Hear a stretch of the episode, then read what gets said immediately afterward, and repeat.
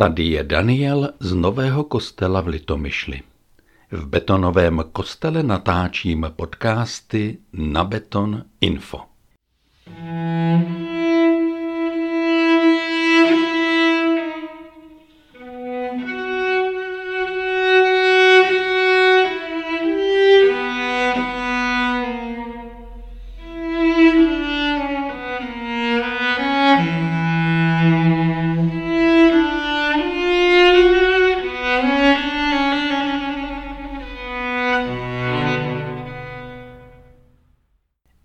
Odpusť nám naše hříchy, neboť i my odpouštíme každému, kdo se provinuje proti nám.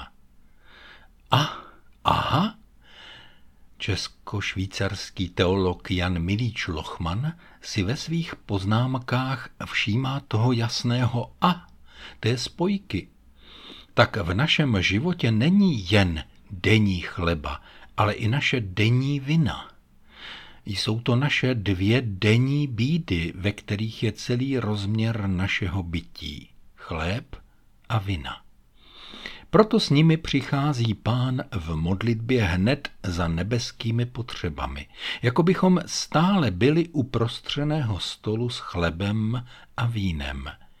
Potřebujeme duchovně nasytit, z díky lámat a jíst chléb večeře pánovi, ale potřebujeme také kalich nové smlouvy, která se vylévá na odpuštění hříchů.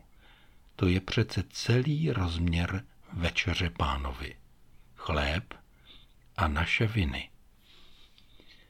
Každou neděli začínáme vyznáním vin. V úvodu bohoslužby si vyprošujeme omilostnění. Bez něho se nedá žít. Noříme se do sebe a skenujeme svoji osobnost v zorném úhlu naší doby.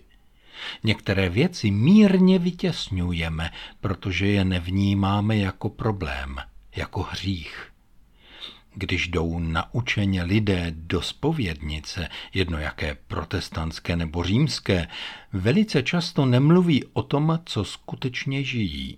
Však ve frontě čeká kdo si další. Vysypou to, co se považuje za hřích.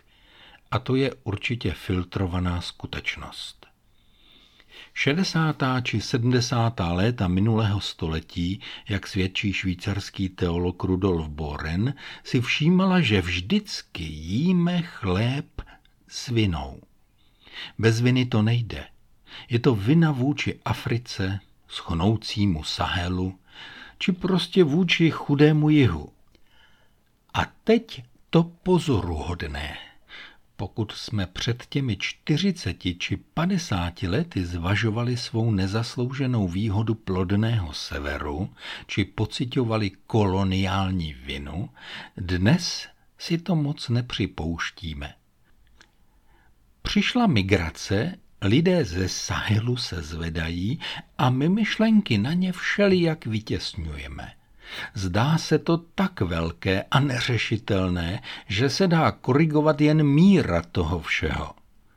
Sklamali nás všelijaké agentury, které před 40-50 lety sbírali peníze na chleba.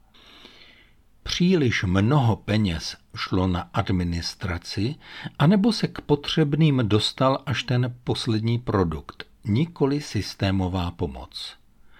Dnes je ta otázka ještě palčivější. Jde totiž o rozdělování vakcín. A to už řeší opravdu jen minimum lidí. Nejprve nám jde o sebe samé. Za komunistů jsme nesměli pomáhat, prostě to oficiálně nešlo. Mohli jsme jen šířit revoluci a podporovat boj, a tak jsme školili teroristy. V duchu této pomatenosti pokračujeme, staráme se jen o sebe a svůj chléb a svoje vakcíny. Navíc nemáme.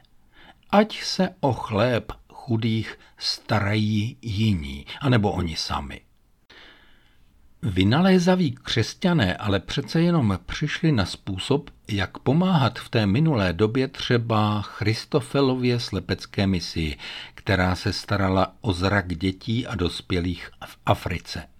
Zdejší přispěvatelé zaplatili východoněmeckým křesťanům dovolenou v Česku a východoněmečtí křesťané doma zaplatili příspěvky Christofelově misii. Oni totiž mohli.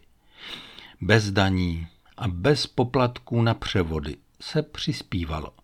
A tak v mém okolí proběhlo možná 5, 6, 7, 8 milionů tehdejších korun československých. A my řešíme dotace, podpory, náhrady, daně, peníze a zase své peníze. Náš chléb denní dej nám dnes. Ale nouzy duše neřešíme. A odpust nám naše viny. Chleba to vždycky přeřve. Přitom všichni potřebujeme obojí. Matoušovo podání modlitby pánovi v 6. kapitole se mírně liší od Lukášovi v 11. kapitole. Matouš mluví o vinách, respektive dluzích, což je židovské chápání vztahu k Bohu. Lidé byli přece lidem smlouvy a tak jsou tu právnické výrazy. Odpuštění je tedy právním úkonem. Náhrada se vypustí, uvolní, sníží se tlak, Tedy je tu nějaký důvod, nějaká skutečnost proti tomu právu. Je tu tlak, ale ten se sykotem uteče. Smažou se dluhy. Ale pozor, není to nevinnost. Lukášovo evangelium mluví moderně o hříších. Nicméně dovětek, jako i my jsme odpustili nebo odpouštíme našim viníkům nebo dlužníkům, znamená, že jsme odpustili a nyní tedy tímto odpouštíme. Odpouštění probíhá vyváženě. Nezačíná ale u nás, nejbrž v nebi – jak v Matoušově evangeliu ukazuje jeden příběh ze státní zprávy, kdy si úředník vyprosil pardon a v zápětí nabonzoval svého kolegu a vynucoval po něm splnění všech dluhů. A ministr pak zakročil, vrátil původně odpouštěnou vinu a aktualizoval dluh. A to dokud nezaplatí viník poslední halíř. Bude sedět a bude robotovat, když nedokázal odpustit svému kolegovi tak, jak bylo odpuštěno jemu. Když už je nesporné, že se něco stalo, co se nemělo stát, řešíme věci komplexně. Máme tedy komplexy viny a hříchu. Opět nás to naučilo 20. století, že se díváme na příběh celostně. A je to jistě správně, pokud se to nepoužívá k vyvinění. Většinou totiž z psychologického posudku vyjde, že za náš přečin může velkou měrou například výchova rodičů, společnost, generační skupina nebo omezená soudnost, snížená příčetnost, zaviněná drogami a podobně. Pak to tak jistě může být – ale není dobře, když nevezmeme svůj díl viny. A je velmi úlevné převzít vinu v celém rozsahu. I odpuštění pak může být v celém rozsahu. A to vyvinování umíme i my křesťané. U nás se tomu říká dědičný hřích. Je třeba říci, že je to termín nauky, ale není to řeč Bible. Ta o dědičném hříchu nemluví, kdežto my ano, a v tu chvíli umíme tedy operovat s takovým neosobním dědičným hříchem a také jeho očištěním, tedy vyviněním. Operace probíhá v narkóze, bez převzetí viny. Řeší se to s hozem z výšky tisíců let až na Adama. A zase Něco na tom předávání z otců na syny bude, ale nedá se s tím omlouvat naše selhání, vymlouvat se z osobní odpovědnosti. Dokonce pozor, my tak vykládáme Bibli. Za hřích a za vinu, což byly dvě rozdílné oběti z pětistupňové škály důvodů k obětem, se obětovalo zástupně. Většinou padl život zvířete – Ale v izraelském systému to nebylo tak jednoduché, jako když se u nás zavřou vrata jatek. Náhradní oběti v Izraeli nebyly úplně náhradní, byly osobní. A byl u toho čas i na reflexi a na rozjímání. Kdežto my máme skutečně náhradní oběti, obětní beránky. Většinou je ta vina, ten hřích na jiné straně. Musí se najít viník, ať je to mládež, děti, světácký člen církve anebo kazatel. Radši nebudu pokračovat dále, ale s vinou a zaviněním umíme hrát skvěle, jen aby se vyhnula nám. Odmítáním viny ale odmítáme Krista odpouštějícího. Se strachem z viny odmítáme Pána Boha. Ale Pán Bůh má to odpouštění přece v charakteru, nebojte se ho. A pokud nepotřebujeme odpouštění, to bychom odmítali jej. Neodmítejte ho. Pokud nejsme ani trochu vini před Bohem, nepotřebujeme Krista. Neodmítejte Krista. Uvědomme si spolu bídu svého hříchu. A to je pak veliký průšvih. A co s ním? Začínat ještě s hlubším probouzením viny, rozpracovat morální teologii do detailů a popisovat lidská zavinění? No to bychom fušovali duchu svatému do práce. Čím více tlačíme na sebe a na druhé, tím více utíkáme od popisu skutečného selhání a také od řešení této situace. Řešíme pak jen okaté viny, ten pije, ten se rozvedl, ten ulétl v sexu ale pramen viny a hříchu, charakter, ten zůstává. A hlavně, pokud bychom to takhle dělali, blížíme se světu, který sleduje zavinění především.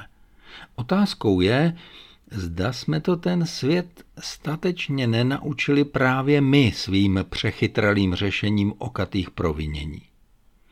Všimněte si, v politice se používá především ten útok – můj protivník v opozici či ve vládě především udělal něco špatně. Snad to i novináři chtějí slyšet, ptají se na to. Hlavně je to dobrý start do diskuze, říkají.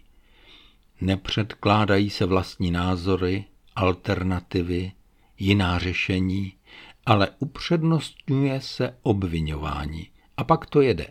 Napadení se zase hájí a od toho důležitého a podstatného důvodu a jeho řešení jsme daleko. Ovšem, a teď evangelium. Ptali jsme se přece potom, co s tím. Tak odpověď je v jiné představě o Bohu, v jiném doprovázení k Bohu. Bůh totiž především odpouští, ne trestá. Jen díky odpuštění zůstal Izrael božím lidem a vrátil se z Babylona. Jen díky odpuštění zůstal David králem a tak dále a tak dále a tak dále. Pán Bůh má odpuštění a odpouštění v charakteru, dokonce v jádru svého jména. Co pak není v písmu Hospodin, hospodin, Bůh plný slitování a milostivý, shovívavý, nejvýš milosrdný a věrný, který osvědčuje milosrdenství tisícům pokolení, který odpouští vinu, přestoupení a hřích. Avšak vyníka nenechává bez trestu. Stíhá vinu otců na synech i na vnucích do třetího a čtvrtého pokolení, jak je v Exodu anebo v Numery.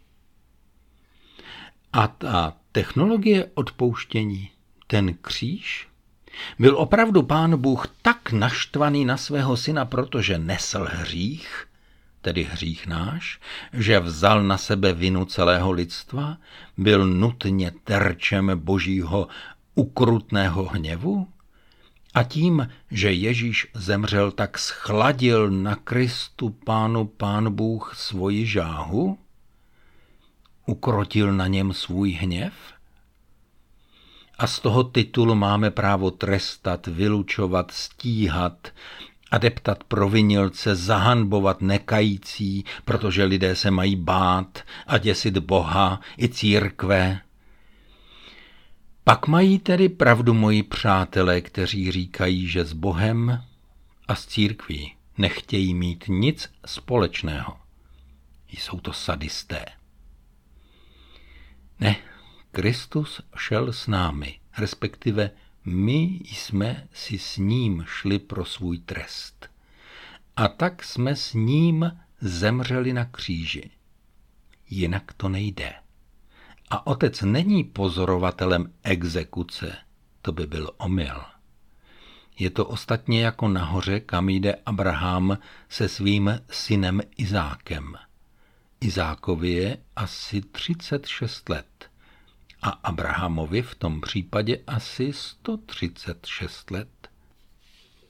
Zapomeňte na barvotiskové ilustrace s malým chlapcem svázaným do kozelce. Jen si připusťte věk těch dvou mužů. Dovedete si to představit? To je spíše oběť Abrahamova než Izákova. Ještě k té technologii odpouštění. Odpuštění je mimo nás. Potřebujeme poodstoupit a podívat se na sebe a teprve zjistit, kdože to jsme. A pak zase přistoupit k sobě a převzít svou vinu. Část života jsem prošel a propovídal s psychologem Slavomilem Hubálkem – Vyprávěl mi o svém zařazení do Horních Beřkovic k sexuálním deviantům, kteří byli sterilizováni chemicky a chirurgicky a fakticky vězením v blázinci. Bez přirozené komunity a živého okolí naprosto. Jiné léčení za socialismu nebylo. Pro Hubálka to byl vlastně také trest – jako pro mladého lékaře s pokrokovými názory. Ale on se k chovancům ústavu choval jinak. Vedli jak poznání toho, co udělali, a to v míře, v jaké jsou toho schopni. A pak je vedl k převzetí viny a k hledání východiska v nutkavých stavech. Toto vedení delikventů k odpovědnosti vedlo k velice zřetelným výsledkům – dramaticky se snížila recidiva. Proto chceme vést v podobném smyslu sebe sama i druhé, průhledně a zranitelně. Člověče, když poodstoupíš od sebe sama, když se distancuješ od sebe a tím nahlédneš svou vinu, nahlédneš se jako Bůh. A tam uvidíš, jak je hnusné, co si udělal. A právě v tom okamžiku se v nesnesitelné boží lásce vrátíš k sobě samému, obejmeš sebe samého a převezmeš svou vinu i své odpuštění. Tak, a teď si právě pro tento okamžik vyhrál a můžeš na sobě pracovat a bát se zklamat tu lásku, která ti odpustila. Proto se modlíme. Proto se také modlíme. Otče náš, kterýž jsi v nebesích, posvěť se jméno Tvé, přijď království Tvé, buď vůle Tvá jako v nebi, tak i na zemi. Chléb náš vezdejší dejš nám dnes a odpust nám naše viny, jako i my odpouštíme našim viníkům. A neuveď nás v pokušení, ale zbav nás od zlého, neboť Tvé jest království, i moc, i sláva, na věky. Amen. you